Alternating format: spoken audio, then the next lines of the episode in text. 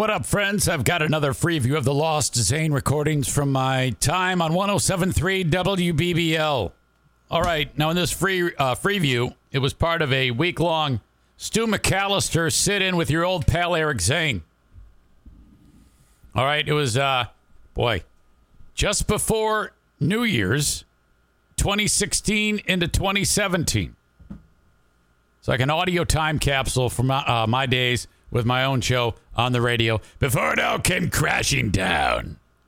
Anyway, I'd like to give you one segment of the Lost Zane recordings right here, and then the full show is available on my Patreon, patreon.com/Eric Zane. That is where I've basically camped out for the past 3.5 years. Patreon.com/Eric Zane.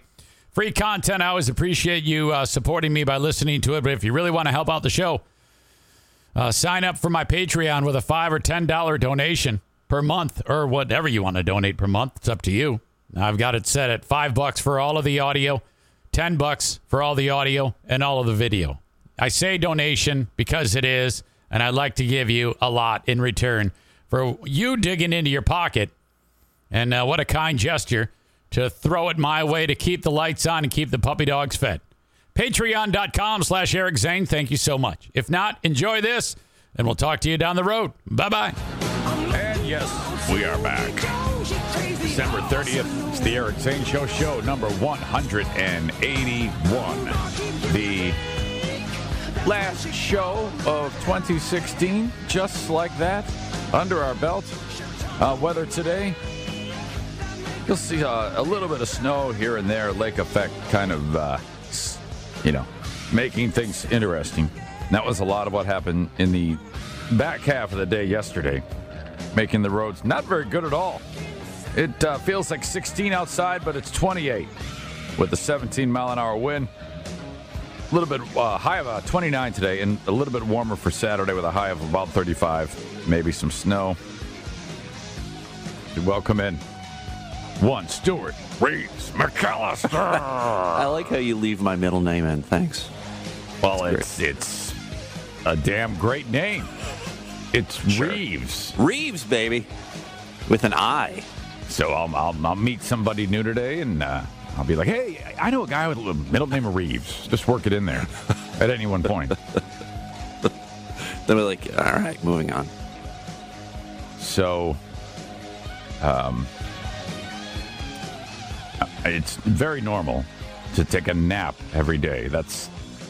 I am in a unbelievable winning streak of naps. And I know when I say that, you may get jealous, Stu, because you have a second job, for God's sake. Yeah, I leave here and I go to that. Yeah, I mean, just to think that after getting up way too early and then going to do a job, it's just, well, it sounds terrible. It's life. It's the same thing today? Yeah. Do you get to go home at all, let the dog out? Yeah, today I'm home for like maybe a half hour. So I go home, let the dog out. I know. It's all right, man. Well, it's life. You know, I mean, I think we can add that to the legend that is Stu, the fact that he would come in here and support the show and do this in like a moonlighting scenario like it has been for the past... since last Friday. Yep. So it is appreciated. Thank you. Thank you. But I crashed, and I took this absurd nap. And it's hard to describe it, but I know I kept waking up during this. I don't know. I basically went back to bed. Yeah, but I didn't intend to. But I couldn't come out of the sleep. So. Oh. I would awaken, and my eyes would open. I remember looking at the clock. I remember seeing it was snowing out. I remember things in the room. Okay. But this was all the while I'm dreaming. Oh, one of those creepy. So the dream would go on, and then I would start to come out of it, but then I would shut it back down again, and the dream would remain. And I think there is actually like a hard reset button on the dream computer on your brain that you actually have to get up and go, well, I'm up now. I am awake and I will not have another dream. And you actually have to get up, out, walk around, put water on your face. Snap out of it. And so then I was pretty much like trying to see how I could keep doing this. It was almost like I was playing a game. I was entertaining myself. You were in control, baby. I was asleep, and I was like, I think I'll come out of it, and I'll go back in. But the thing is, this was not a good dream. It was very, very strange. And the dream was I had gotten out of, I had lost this job, and I went back to the Tri-City, Saginaw Bay City, Midland, where I first really started to cut my teeth in this deal. Nice. And I went back to an old radio station and started to work there. And I went to my old neighborhood in Midland and bought the house that I used to own, which that is neat to me. You're going into the past. I know. What are you doing? I know. And it was weird. In the dream, I banged on the door of the neighbor who I used to know to see if he still lived there. And a woman answered the door who I didn't recognize and said, "Hey, does Mike live here?" This is in the dream. She goes, "No." And she slammed the door in my face. And I was like, and I pounded on the door again, and then I'm waiting for her to answer it. And I thought, oh, God. And in the dream, I'm like, oh, boy, she's probably going to shoot me now. All right. I forget what happened at that point. Right. I then remember interactions with people I don't recognize. And then I remember one of the new neighbors offering me beer. And I don't drink, as you know. I can't drink. I mean, I'm an alcoholic, for God's sake. Yeah. And in the dream, I drank. Now, this has happened. Have you ever, in your social work background, you ever heard about anything like this? I mean, this is drinking dreams and alcoholics is a pretty regular thing. Yeah. And what happens, and this has been going on for over 20 years for me, you have these dreams, and you are convinced you have actually drank. Oh. You feel bad, and in the dream... Shame. In the dream, I'm like, oh, no, my wife is going to smell it. She's going to kill me. And in the dream, I'm like freaking out. Yeah. And I've now convinced myself that it is legit. And I have had moments in time where then you wake up from the dream and it's like, oh, it was all a dream. But they are so tangible and profound that a small part of me, for long stretches of time, thinks that I have fallen off the wagon at some point. I have started to have to go, while I'm awake, like sitting here talking to you going, now, have I actually fallen off the wagon ever? And then I realized, no, you have not. Mm-hmm. You have not done that. Now, some people may. I mean, whatever. Everybody's different. But, man. Your brain was messing with you yesterday. That is just the weirdest thing. Yeah. Oh. Did it seem weirder? Because it sounded, when you started off, you were in control of these dreams. And that does happen. Lucid dreams. Yeah. I have those, too. Yeah. And it usually results in me boning someone. I sense it. At Parker, our purpose is simple. We want to make the world a better place. By working more efficiently. By using more sustainable practices, by developing better technologies, we keep moving forward. With each new idea, innovation, and partnership, we're one step closer to fulfilling our purpose every single day. To find out more, visit parker.com/purpose. Parker, engineering your success. Theme. How long were you out for on this nap? Let's see.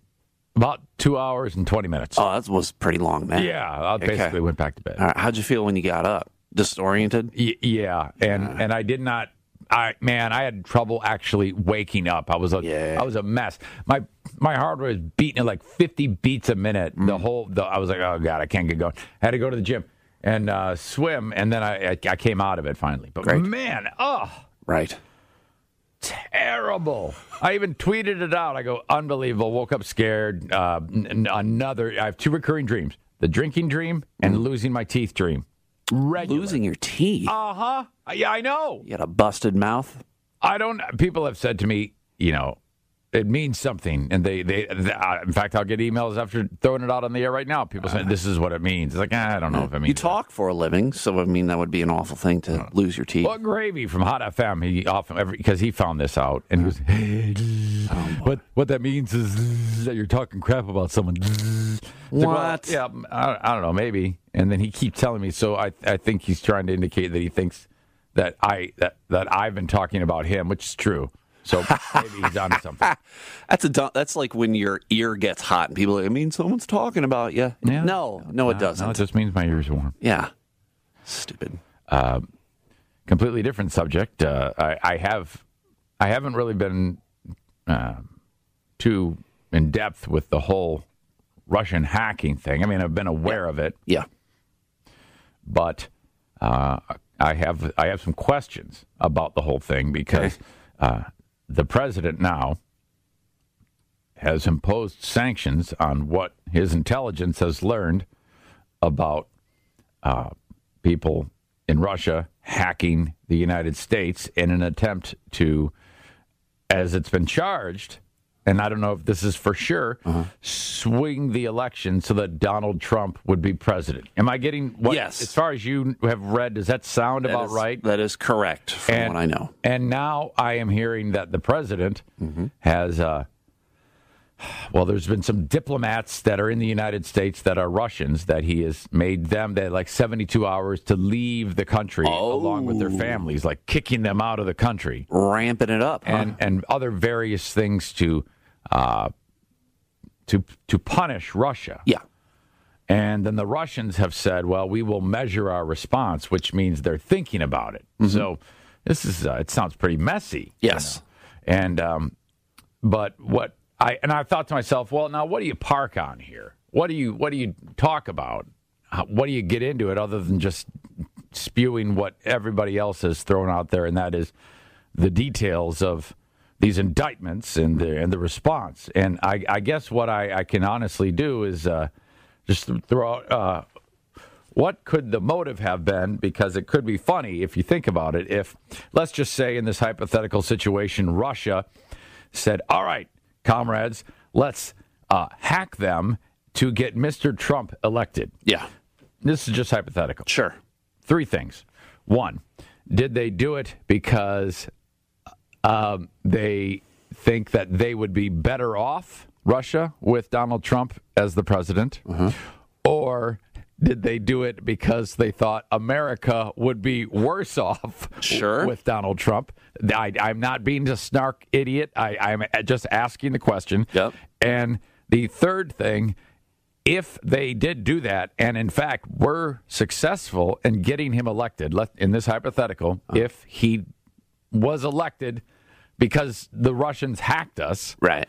If you are a supporter of Donald Trump, do you love Russia now because of this? I mean, if it comes out that he would have lost the election had Russia not been involved, and you are a Trump supporter, are you going, well, hell yeah, I love Russia because I'm a commie? Well, maybe not that, but because their guy got elected. You know what I mean? Yes. And so now they... so... You know, I don't know. I'm still confused as to, even if the Russians did hack into whatever, like, what information? Was it like all the bad information about Hillary that got released? Yeah, the term hacked is a very general term these days. And I have no idea if this means, like you said, they found out information and then spread propaganda or information that, well, it may have been true. Right. Or did they... Because I have a very pedestrian knowledge of this entire story, and I like it that way, frankly. Sometimes it's better that way. Yeah. Ignorance is bliss. Or are they talking about they actually had their fingers in it? Like, okay, Trump had one vote, now he has 1,000 votes. You know, right. Yeah, I don't think it was that. I'd like to believe it wasn't. There's no way it couldn't have been. Man, no, please, no. It can't be that easy. Sure. For just a handful of bright minds in another country to swing an election. Obama doing these sanctions, is he saying that he believes the Russian government is responsible for these hacks? Or just a bunch of, like, computer nerds having fun? I don't know if he's come out and said that. I haven't read that. All right. But maybe. All right. Because what does he think? What is the Russian government going to do if it's a bunch of 400-pound dudes in their basement having fun on their computer? Like, what does he expect the Russian government to do? Right? He has to think that the government was behind it, right? If he's kicking diplomats out of the country, that's what I would take away from it. But it just seems weird to me that you think an actual government is going, let's mess with these guys in their election process. And to what end? Because now the saber rattling, all this is done is now everybody's kind of like on this heightened sensitivity. And, everybody's got nuclear weapons these days. And it was never good back when they were. So I don't know. Yeah. I'm just throwing those things out there. It's creepy, man. It scares me. It's like that Cold War nonsense again coming back, possibly. Right. Who wants that?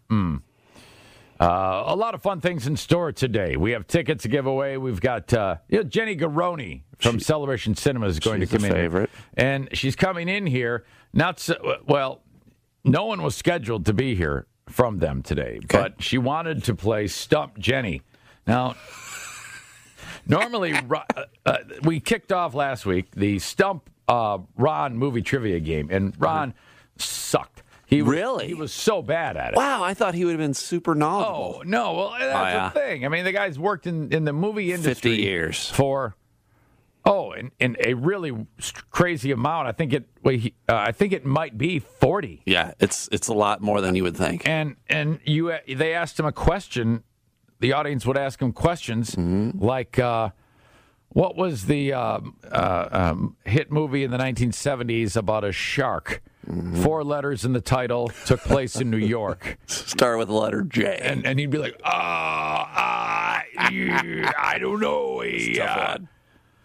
So Jenny says, well, I can do a hell of a lot better than him. All right, probably. She's hip. I moved her out of her house. You threw her out of her house? No, I helped her move. She moved from point A to point B, and I helped her move. Oh, okay. And I didn't know who she was. I was part of a moving company that helped move her.